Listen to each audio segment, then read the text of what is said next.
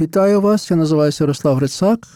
Це подкаст, який існує завдяки спільноті The Ukrainians. Я е, спонукаю вас, раджу вам долучитися до цієї спільноти, бо завдяки підтримки цієї спільноти ми можемо робити більше подкастів, причому більше не тільки за кількістю, але краще за якістю. Тобто дуже дякуємо за вашу допомогу і надіюсь, що ця допомога буде все більше і більше.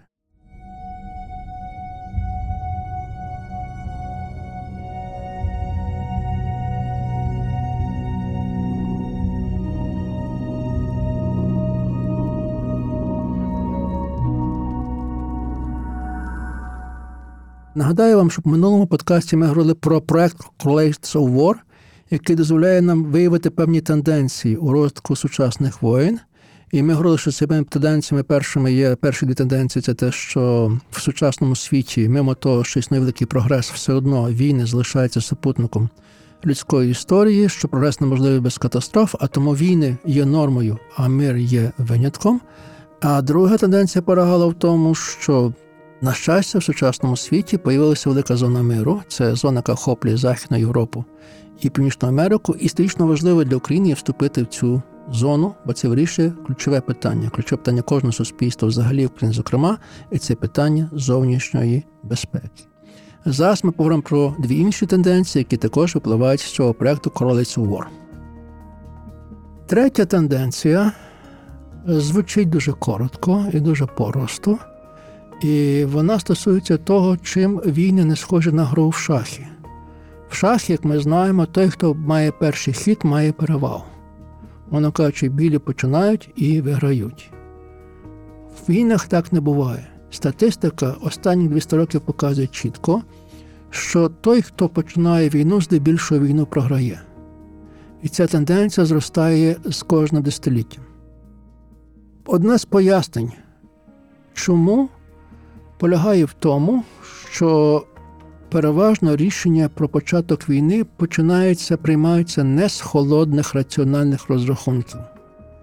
Це рішення приймається в стані емоцій, емоційному стані, раціональному стані. Дуже важливо сказати, що переважно раціональність полягається в тому, що переоцінюються власні сили і недооцінюються сили супротивника. Майже завжди той, хто починає війну, має розрахунок на бліцкріг. На красиву, хорошу і коротку війну. Так як було це в першій світовій війні, коли починали цю війну, багато хто, чи майже всі сторони, мали таке відчуття ентузіастичне, що це буде коротка і переможна війна, і до Різдва всі повернуться додому. Повернуться додому чотири роки пізніше, десять мільйонів менше. Тому що війни легко починаються, але дуже нелегко кінчаються, і кожна війна має тенденцію до затяжного характеру. Тому ніколи не можна легковажити. легковажити і з початком війни, і, дуже важливо, з недооцінюванням свого, свого суперника. Зокрема, і це будемо говорити про четверту тезу зараз, яка дуже важлива, ми не можемо очікувати на легкий перебіг чи на короткий перебіг цієї війни. Слава Богу, може не слава Богу, це не добре виразний термін, але слава Богу, що цю війну почав Путін через свою недооцінку, свою недолугість, свою раціональність, емоційність, такі всі інші речі. Тому що, ще раз кажу, почавши цю війну, він підписав сам собі вирок, і, напевно, ця війна покладе край його режиму і, напевно, йому особистості. Тому що, ще раз кажу, в сучасних воїнах той, хто починає війну, найчастіше цю війну програє, саме тому, що недооцінює сили суперника і переоцінює власні сили. Зрештою, перебіг війни, те, що Україна поклала кінець наміром Путіна покласти Україну, перемогти за три дні, показалося настільки ці плани нереалістичні, вони підтверджуються загальну тенденцію. Четверта тенденція полягає в тому, що хоча утворилася велика зона миру, про яку ми говорили, і країни ліберальної демократії не воюють між собою, це означає, що вони взагалі не воюють. Вони воюють і дуже часто. Ми бачимо, стільки воїн мала Сполучені Штати Америки в останні п'ятдесят-сімдесят років, і В'єтнам, і Ірак, і Афганістан. Але теза є така, дуже проста, що, ну, зрештою, Британія воювала з Аргентиною, Франція мала постколоніальні колоніальні війни в Індонезії і в Алжирі. Тобто теза є така, що насправді загальна тенденція полягає в тому, що війни зараз все більше і більше мігрують з першого світу у другий, третій світ. І тут маємо новий парадокс, нову іронію, що дуже часто, коли війни мігрують у третій світ, то ліберальні демократії програють у цьому світі. Як це було з поразками Америки, В'єтнамі, Іраку і Афганістані. І це нова тенденція, яка показує, що зараз партизанські війни мають все більше і більше шансів виграти від добре зорганізованої, добре оснащеної армії. Тобто тут грає ефект рідної землі, але очевидно, що цей ефект не грав в рідній землі раніше, тому що ми знаємо, партизанські війни раніше не завжди здобували перемоги. Тут радше маємо з іншою тенденцією, цю тенденцію, яку я зараз хочу озвучити, ця тенденція пов'язана з технологіями, зміни технологій. Оскільки світ стає дуже стає зараз глобальним, і технології воєнні стають глобальними, тому навіть партизанські війни можуть мати доступ, партизани можуть мати до найкращої воєнної технології, і це зрівнює шанси у боротьбі із окупаційним режимом. Зразу скажу, що з початком війни, власне, це був план Байдена і американської адміністрації. Вони вважали, що ця війна приведе до швидкої поразки українського уряду, можливо, української армії, а за це ця війна почне початок затяжної партизанської боротьби. Бо Росія може перемогти Україну в війні, але не може мати Україну. Тому що, як жартував, організував Наполеон, все можна зробити на штику, але не можна на штику сидіти. Тому що сам факт окупації України, ресурси, якими зв'язані зусилля, робило цю окупацію України безсенсовною і безперспективною, а факт існування партизанської боротьби привів би неминуче до швидшої поразки. Тому ідея Байдена адміністрації була надавати поразку логістичну, збройну в цій партизанській війні, щоб нарешті щоб довести Путіна до поразки. На щастя, цього не сталося, але просто хочу пояснити цю логіку. Логіку цієї партизанської боротьби, тому що вона пов'язана із появою нових технологій. Очевидно, що якщо б В'єтнам воював з Америкою у дев'ятнадцятому столітті, то цього не було. Пам'ятаємо, як легко західні держави подолали, розкрили Індію, Китай, найстарішу імперію, роззброїли її, розділивши між собою її як консерву. Так само, як це, що вони зробили із Африкою, тому що вона мала технічні переваги. Зараз технічна перевага нівелюється, тому що все більше і більше технології вирівнюються. І тут стоїть питання про, власне, про технології. І це тенденція, яку, якою я хочу завершити нашу розповідь. І ця тенденція стосується того, що в останні п'ятдесят-сімдесят років ми маємо якісний стрибок розвитку воєнних технологій. Умовно кажучи, технології стають все більше і більш інтелектуально місткі. Ну, зрештою, ми про це будемо говорити окремо. Ми знаємо, що найбільші прориви технологічно трапляються, власне, в воєнній промисловості. Але, власне, в останні роки ми маємо те, що вся воєнна промисловість технологічна стає все більш інтелектуально місткою, зокрема, із появою комп'ютерної техніки і пов'язаних з тих процесів. Одним словом, про що йдеться? Є така теза, яка твердить, що якщо б на полі бою зустрілися дві армії, рівносильні армії, рівночисні армії, армія батьків і армія синів, і обидві армії були оснащені найновішою технологією, то армія батьків не має шансу виграти у армії синів, тому що армія синів на одне покоління технологічно більш краще оснащена. І це якби створює абсолютні шанси для перемоги. І в цьому сенсі ми бачимо, що це впливає, може впливати також на характер цієї війни. Було очікування, було очікування, що війни майбутнього, війни двадцять першого століття, це будуть війни високотехнологічні. Вона каже, що це буде війни, які вестися при мінімальній участі людської сили. Це війни, які будуть малоконвенційні, з мінімальним використанням традиційної військової техніки. Це війни, які будуть вестися переважно з тиші кабінетів за екранами комп'ютера. Отже, приблизно війни такого сценарію, як ми бачимо в голлівудівських бойовиках, зокрема в «Термінаторі». Найбільшим розчаруванням чи найбільшим парадоксом цієї війни, і це відрічають військові експерти, що ця війна почалася як малотехнологічна.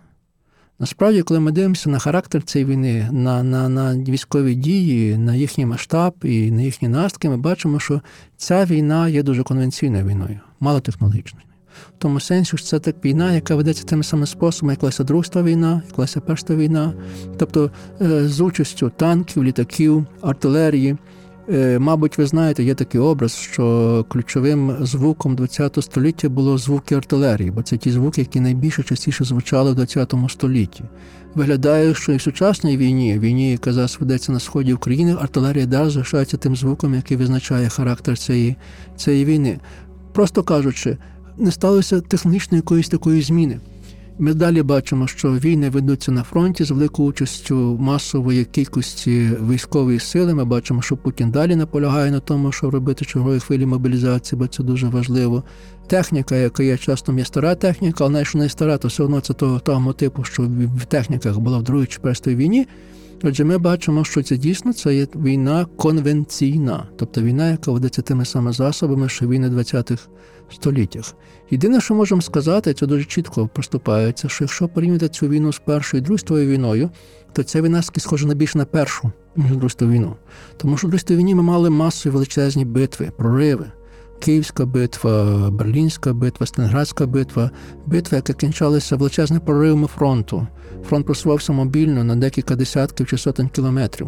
Задіяні високе число танків, артилерії, таке всі інші. Військові втрати були величезні. Мобілізація була тотальна. Нічого такого ми тут не бачимо. Маємо щось схоже, але на тих масштабах, тому що насправді ця війна є війна радше позиційною.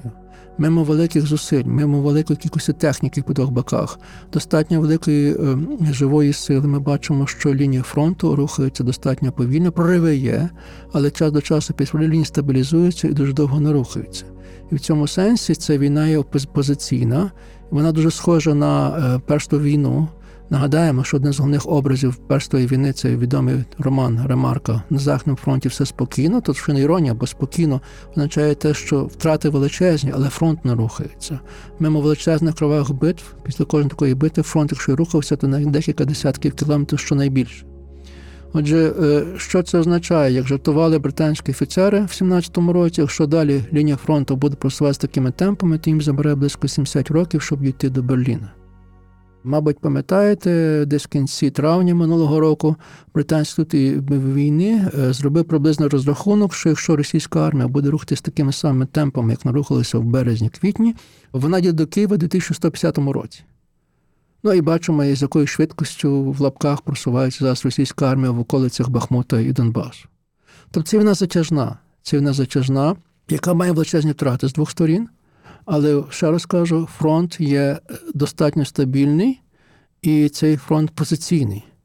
І це впливає на характер війни, і є загальний консенсус щодо експертів, що ця війна є на виснаження.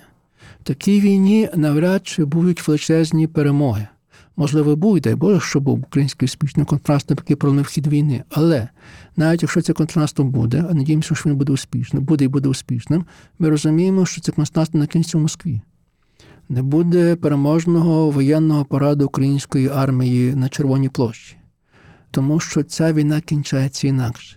Її е, сценарій полягає в тому, що оскільки це війна на виснаження, то ця в цій війні зазнає поразки той, хто перший не витримує тягара війни. І ця витримка його дуже залежить від того, які ресурси він має. Очевидно, в першу чергу, це економічні ресурси, як до він може вести війну, устатковувати армію, підтримувати її, амуніцію, одягом, зброєю, всім іншим, що потрібно для воювання на фронті. Але також дуже важливо це моральний дух, як довго населення готове терпіти цю війну, зносити цю війну, як довго вона має бажання воювати, підтримувати свій уряд. І в тому сенсі ми розуміємо, що очевидно, що моральний дух українського війська є навіть до порівня вищий з моральним духом російського війська, але є інший фактор, фактор ресурсів. Очевидно, якби Україна була опинилася сама на сама з Росією, то навіть при цьому величезному героїзмі Україна навряд чи мала б шанси вистояти. Тому що ресурсно Росія більше, хоча відстала набагато більше від України, має більше і людські ресурси, і економічні ресурси, природні ресурси. І це могло вести до поразки України. Але щастя полягає в тому, що Україна тим разом має доступ до західних ресурсів. І при доступі до західних ресурсів, ресурси українського боку є багато більші, декілька разів більші від ресурсів російських. І це дає ще одну підставу вважати, чому тенденції історії останніх двісті років діють на користь України, а не Росії. Я хочу звернути вашу увагу на факт, який дуже часто проходить мимо уваги і істориків, і воєнних експертів. Той факт полягає в тому, що вперше, вперше за всю свою історію Україна має вирішальний вплив і підтримку, геополітичну підтримку найголовніших країн світу. Ми багато говоримо про поразку національно-визвольних змагань в першій війні, другій війні.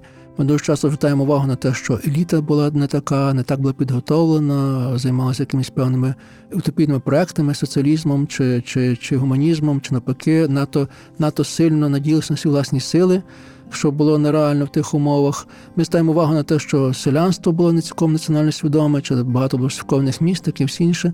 Це правда. Це були причини, які заважали українцям перемогти. Але хочу звернути вашу увагу, що від цих хвороб страждали більшість народів тогочасної Російської імперії. Хочу вам звернути увагу на те, що литовський рух перед Першою війною був набагато слабшим, ніж український. Литовці дістали державу, українці – ні. Чому? Тому що українці не мали геополітичної підтримки. Не було згоди переможних країн, чи то Антанти, чи то союзників на те, щоб Україні дати незалежність. Чому Україна була надто важлива і надто залежала від долі Росії, щоб Україну могли було пустити, пустити, дати можливість їй існувати як окрема держава. Власне, той факт, що в цій війні ми вперше, вперше маємо підтримку, геополітичну підтримку Заходу, дуже сильно надає, зростає, підвищує, множить в сотні, тисячу раз шанси України на перемогу. Сказавши це все, я мушу додати, що певні експерти говорять про те, що насправді появилася нова тенденція. І ця тенденція стала помітною десь протягом літа, початку осені, з появою нових технологій, з появою нових дійсно зброї нового покоління, Гаймерс, так і всі інше. Бо поява цієї зброї показала технічні переваги, які має зброя західна над зброєю російською. І тут дійсно вже нарешті вступає той фактор про технічний фактор, про який ми говорили на самому початку. Тобто, кажучи просто і коротко, є очікування, чи підозра, чи гіпотеза, назвімо як хочемо це, що з появою вислічної зброї це може бути остання конвенційна і перша справжня технічна війна. І якщо це станеться, якщо це правда, якщо будемо бачити це, чи вдасться, чи відмітно того, чи як, як буде проходити українська контрофенсива і наскільки нам забезпечено зброєю, то це означає, що ця війна дійсно може бути переломовою не тільки в історії політичної світу, політичної світу, це може бути також переломною у історії воєнних, воєнних технологій. В кожному разі, в кожному разі, якщо ми говорили про те, що ця війна надовго, ця війна затяжна, і це говорили всі, і цього бачимо, є згода і серед нашого командування, і Залужний про це писав у вересні минулого року. Зрештою, я, як історик, про це говорив на початку своєї внешньої настроємося, те, що це в нас затяжна, вона буде довгою, тому давайте настроїться, давайте думати про те, що нам треба розрахуватись на довгі сили. Це не є війна спринтерська, це стаєрська війна, і марафон не можна пробігти з швидкістю забігу на сто метрів. Тому ця війна затяжна, настроїмося на цю затяжну війну і давайте тішитися, безумовно тішитися, якщо це вона кінця швидко, ніж навпаки. Очікувати швидкого кінця війни і кожен раз впадати в депресію, якщо цього кінця так і, так і не видно. Але моя теза заключно полягає в тому, що з появою нових технологій, високих технологій, яких Росії немає, появляється шанс просунути війну фаст-форвард, ближче до кінця. Тому дійсно реально почали говорити про те, що ця війна може закінчитися в цьому році, якщо Україна дійсно зможе скористатися з тих переваг, які буде давати технологія, при умові, що Захід дійсно виконує свої обов'язки, свої обіцянки у тих розмірах, які будуть достатні для того, щоб Україна змогла успішно прийти в контрнаступ на українських територіях. Я завершу свою розповідь, завершу тим, що якщо ми дивимося на історію, історія не є точно наукою. Історія, знаєте, не може нам вчити, бути вчителькою, тому що, я ще раз кажу, тому що надто багато всяких випадковостей історії є, зокрема, навіть якщо б історія була, знаєте, якоюсь там наукою більш-менш прогнозованою, то завжди цю історію роблять люди, які значно не прогнозовані, як ми вже говорили, приймають свої рішення дуже часто дуже і раціонально, і емоційно. Тому радше історія радше не є вчителькою, вона є радше суфлером. Історія не вчить, історія нам підказує, дає нам підказки. І, власне, підказки можливі на основі вивчення цих тенденцій, які досить сталими, які простежуються на довгій, на довгій тривалості. Отже, висновок який? Бачимо, бачимо, що ці дані проекту Correlates of War говорять на користь того, що більшість тенденцій розвитку сучасних воєн говорить на користь України. Нема жодної тенденції, яка би підважувала шанси української перемоги. Сказавши це все, ми розуміємо, що тенденція означає закони. теж так може бути, означає, що так буде.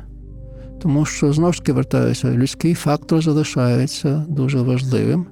І крім того всього, ми розуміємо, що час до часу виникатиме фактор Клеопатри, носу Клеопатри, поява випадковостей, які можуть часом в вирішальний спосіб змінити характер, характер війни.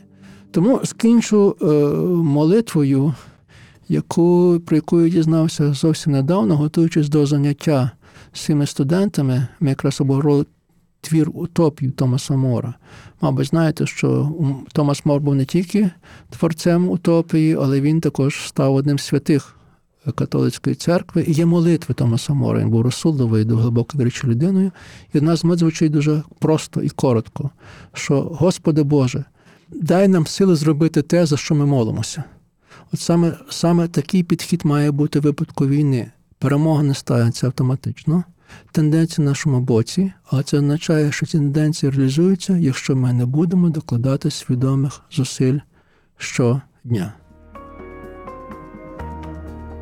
Це був подкаст на тему, про що минуле може допомогти зрозуміти нам про цю війну. Далі будемо говорити про війну як нагоду, війну як катастрофу, а також будемо обговорювати, які можливі сценарії, чи який мир потрібний Україні для того, щоб ми вийшли із цього стану постійного конфлікту з нашим сусідом з півночі. Отже, до наступних зустрічей. Дякую за увагу. Будьмо здорові, бережімо себе, дбаємо про своїх близьких і допомагаємо ЗСУ. Перемога буде за нами.